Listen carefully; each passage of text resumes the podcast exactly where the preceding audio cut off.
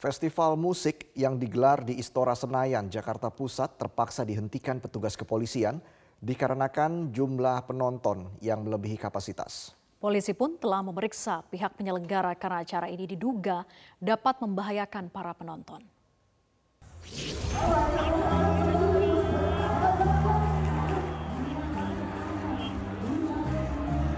Seperti inilah suasana ribuan pengunjung yang memadati gedung Istora Senayan saat penyelenggaraan festival musik pada hari kedua. Lokasi acara terlihat tidak dapat menampung para pengunjung sehingga berdesak-desakan yang dapat membahayakan keselamatan. Bahkan sempat terjadi aksi saling dorong antar pengunjung saat berlangsung acara musik tersebut hingga menyebabkan sejumlah penonton pingsan. Kapolres Metro Jakarta Pusat Kombes Pol Komarudin mengatakan jajarannya terpaksa menghentikan acara dikarenakan kapasitas penonton yang melebihi aturan yang tertera di lokasi. Komarudin mengatakan pengunjung acara tersebut menyentuh angka 21 ribu lebih penonton, sedangkan kapasitas Istora Senayan hanya bisa menampung sekitar 10 ribu penonton saja. Polisi pun telah memeriksa pihak penyelenggara karena acara ini diduga dapat membahayakan para penonton.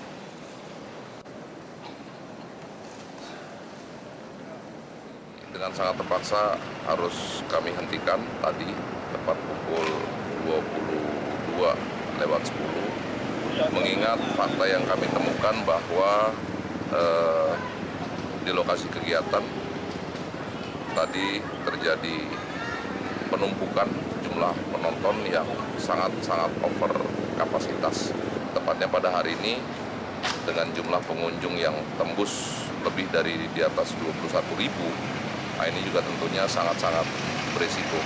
Terbukti dari kegiatan tadi eh, ada beberapa masyarakat yang pingsan karena memang berjubel di dalam termasuk juga di pintu-pintu masuk istora. Sekjen PDIP Hasto Kristianto tidak mempersoalkan wacana kader PDIP Ganjar Pranowo yang dicomblangkan dengan Gubernur Jawa Barat Ridwan Kamil. Hasto menegaskan urusan Capres-Cawapres nantinya akan diumumkan langsung oleh Ketua Umum Megawati. Sekjen PDIP Hasto ya, Kristianto menanggapi Wali Kota Bogor Bima Arya yang belak-belakan menantang Gubernur Jawa Tengah Ganjar Pranowo untuk disandingkan bersama Gubernur Jawa Barat Ridwan Kamil untuk memimpin Indonesia 2024. Hasto menganggap wacana itu sebagai kebebasan berpendapat dalam demokrasi.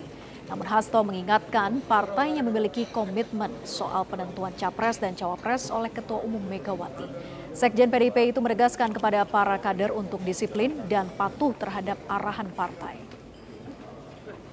Semua eh, bisa berpendapat dan itu eh, suatu kemajuan di dalam demokrasi kita. Kalau kita ingat masa Orde Baru yang namanya capres dan cawapres itu kan didominasi oleh kekuasaan bahkan ditabukan untuk berbicara. Ya, sehingga itu merupakan hal yang bisa disampaikan ke publik menjadi bagian dari wacana publik termasuk yang jodoh menjodohkan. Tetapi bagi PDI Perjuangan disiplin partai sangat jelas, mekanismenya sangat jelas dan sudah diterapkan dengan baik bagaimana capres dan cawapres itu nanti pada momentum yang tepat akan diumumkan oleh Ibu Mega. Wakil Ketua Majelis Syuro Partai Keadilan Sejahtera atau PKS Ahmad Heriawan menyatakan partainya dan Anies Baswedan memiliki chemistry yang kuat dalam menyongsong Pilpres 2024. Hal senada disampaikan Anies mengingat sebelumnya PKS telah menjadi partai pengusung saat menjabat sebagai Gubernur DKI Jakarta.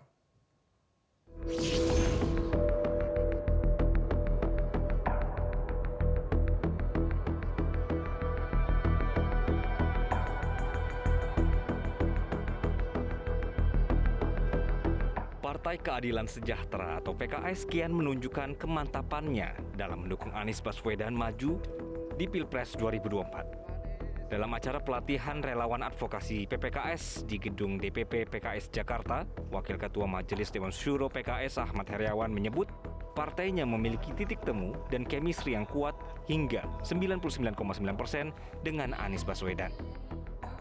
Aher memastikan PKS akan segera memutuskan terkait deklarasi Capres 2024. Penentuan Capres PKS itu berdasarkan hasil keputusan Majelis Syuro yang akan digelar dalam waktu dekat.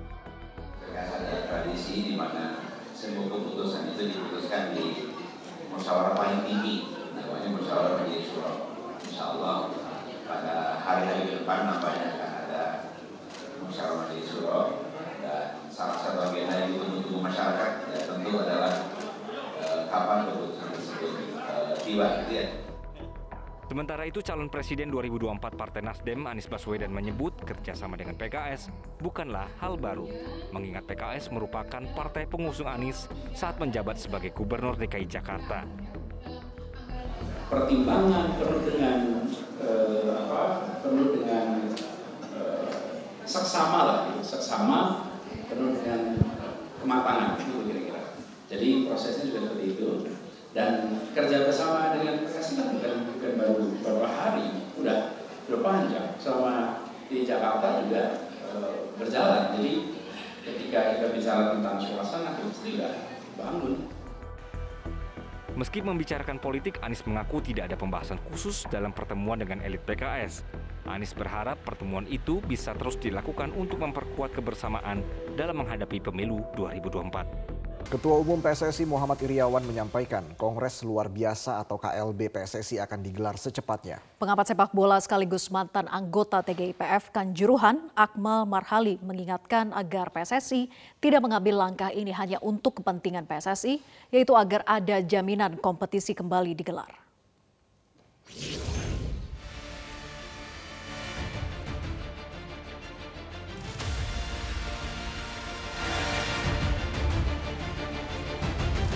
PSSI resmi memutuskan mempercepat Kongres Luar Biasa atau KLB. Namun sejumlah pihak mempertanyakan tujuan PSSI untuk mempercepat KLB ini. Salah satunya adalah pengamat sepak bola sekaligus mantan anggota TGIPF Kanjuruhan Akmal Marhali yang mempertanyakan alasan PSSI memilih KLB dibandingkan 12 rekomendasi TGIPF lainnya. Ia pun mengingatkan agar PSSI tidak mengambil langkah ini hanya untuk kepentingan PSSI dengan pemerintah, yaitu agar ada jaminan kompetisi kembali digelar. Akmal berharap tragedi Kanjuruhan menjadi momentum untuk perbaikan menyeluruh sepak bola tanah air. Nah, jangan kemudian nanti berpikir bahwa dengan melaksanakan KLB berarti selesai sudah uh, problem sepak bola kita terkait tragedi Kanjuruhan. Jangan pula kemudian ada pemikiran bahwa KLB ini digelar sebagai alat negosiasi. Ini yang bahaya. Yang bisa menjamin kompetisi ini bisa berjalan bukan KLB-nya, tapi bagaimana PSSI memberikan jaminan-jaminan sesuai dengan rekomendasi yang dikeluarkan oleh TGIPF. Jadi kemudian yang paling penting adalah apakah kemudian kompetisi ini bisa digelar atau tidak sangat tergantung kepada pemerintah. Nah, kaitannya apa? Apakah kemudian PSSI bisa menjamin tidak ada lagi korban jiwa di sepak bola? Apakah kemudian PSSI bisa menjamin tidak ada lagi aksi anarkisme antar supporter di lapangan sepak bola? Apakah PSSI bisa menjamin bahwa sepak bola kita ke depan lebih beradab dibanding yang kemarin? Nah, Sebelumnya, PSSI memutuskan mempercepat KLB usai menerima surat dari dua klub Liga 1, Persis Solo dan Persebaya.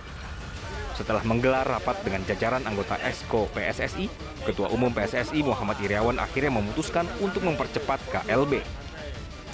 PSSI berharap keputusan ini dapat menjadi pertimbangan bagi para pemangku kepentingan agar kompetisi Liga 1, Liga 2, dan Liga 3 bisa bergulir lagi.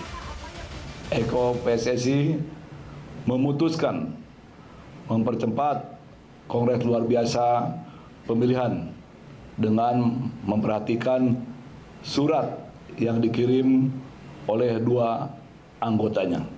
Kami berharap keputusan ini dapat menjadi pertimbangan bagi para pemangku kepentingan kiranya dapat membantu diputarnya kembali kompetisi Liga 1, Liga 2, dan Liga 3 yang selama ini menjadi napas dan marwah sepak bola di tanah air.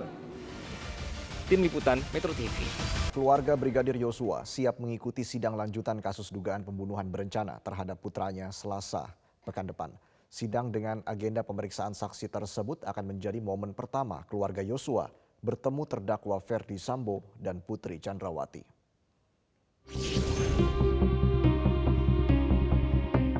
Sidang lanjutan kasus dugaan pembunuhan berencana terhadap Brigadir Joshua dengan terdakwa Ferdi Sambo, Putri Chandrawati, Ricky Rizal, Kuat Ma'ruf, dan Eliezer akan digelar pada Selasa 1 November 2022 pekan depan.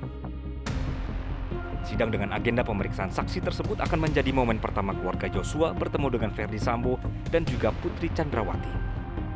Menghadapi sidang yang akan mempertemukan dengan Ferdi Sambo dan Putri Chandrawati tersebut, ayah Brigadir Joshua Samuel Huta Barat mengaku telah melakukan berbagai persiapan, terutama persiapan mental. Jika diizinkan majelis hakim, Samuel Huta Barat mengaku akan menyampaikan sesuatu kepada Ferdi Sambo dan Putri Chandrawati. Yang pertama sekali kami persiapkan adalah kesehatan mental. Itu yang sangat kami persiapkan.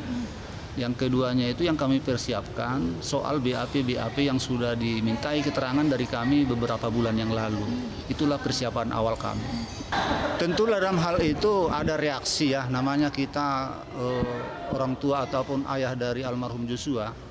Ya namanya si Joshua itu kan meninggalnya dengan dicabut nyawa secara paksa kontak batin itu ada, emosional itu ada. Tapi jika diizinkan oleh Pak Hakim nantinya untuk berbicara dengan FS dengan VC secara langsung, ya kami sangat senang. Apa yang akan disampaikan? Kita lihat aja nanti di persidangan. Samuel berharap terdakwa Ferdi Sambo dan Putri Chandrawati akan jujur di hadapan majelis hakim terkait peristiwa yang terjadi, sehingga peristiwa dugaan pembunuhan terhadap Joshua bisa terbuka dengan jelas yang kami harapkan dari FS dan PC dari awal ini persoalan mereka itu selalu membangun narasi-narasi baru. Yang kami harapkan kejujuran lah. Jadi sebagaimanapun pintarnya orang itu menutup-nutupi kebohongan masyarakat luas ini sudah sangat cerdas. Nah, nanti kan terbukti juga di pengadilan melalui saksi-saksi. Bagaimana pintarnya pun orang itu menutupi memutar membangun alibi-alibi baru masyarakat sudah tahu apalagi kami selaku orang tua daripada almarhum yang kami harapkan dari mereka berdua jujurlah jangan ditambahi orang itu lagi beban pikiran dan hati orang itu jangan ditambahi orang itu lagi dosa-dosa orang itu Sebelumnya keluarga Joshua juga sempat bersaksi untuk anak buah Sambo terdakwa Richard Eliezer. Dalam persidangan tersebut, Eliezer sempat menyampaikan permintaan maaf secara langsung terhadap orang tua Brigadir Joshua.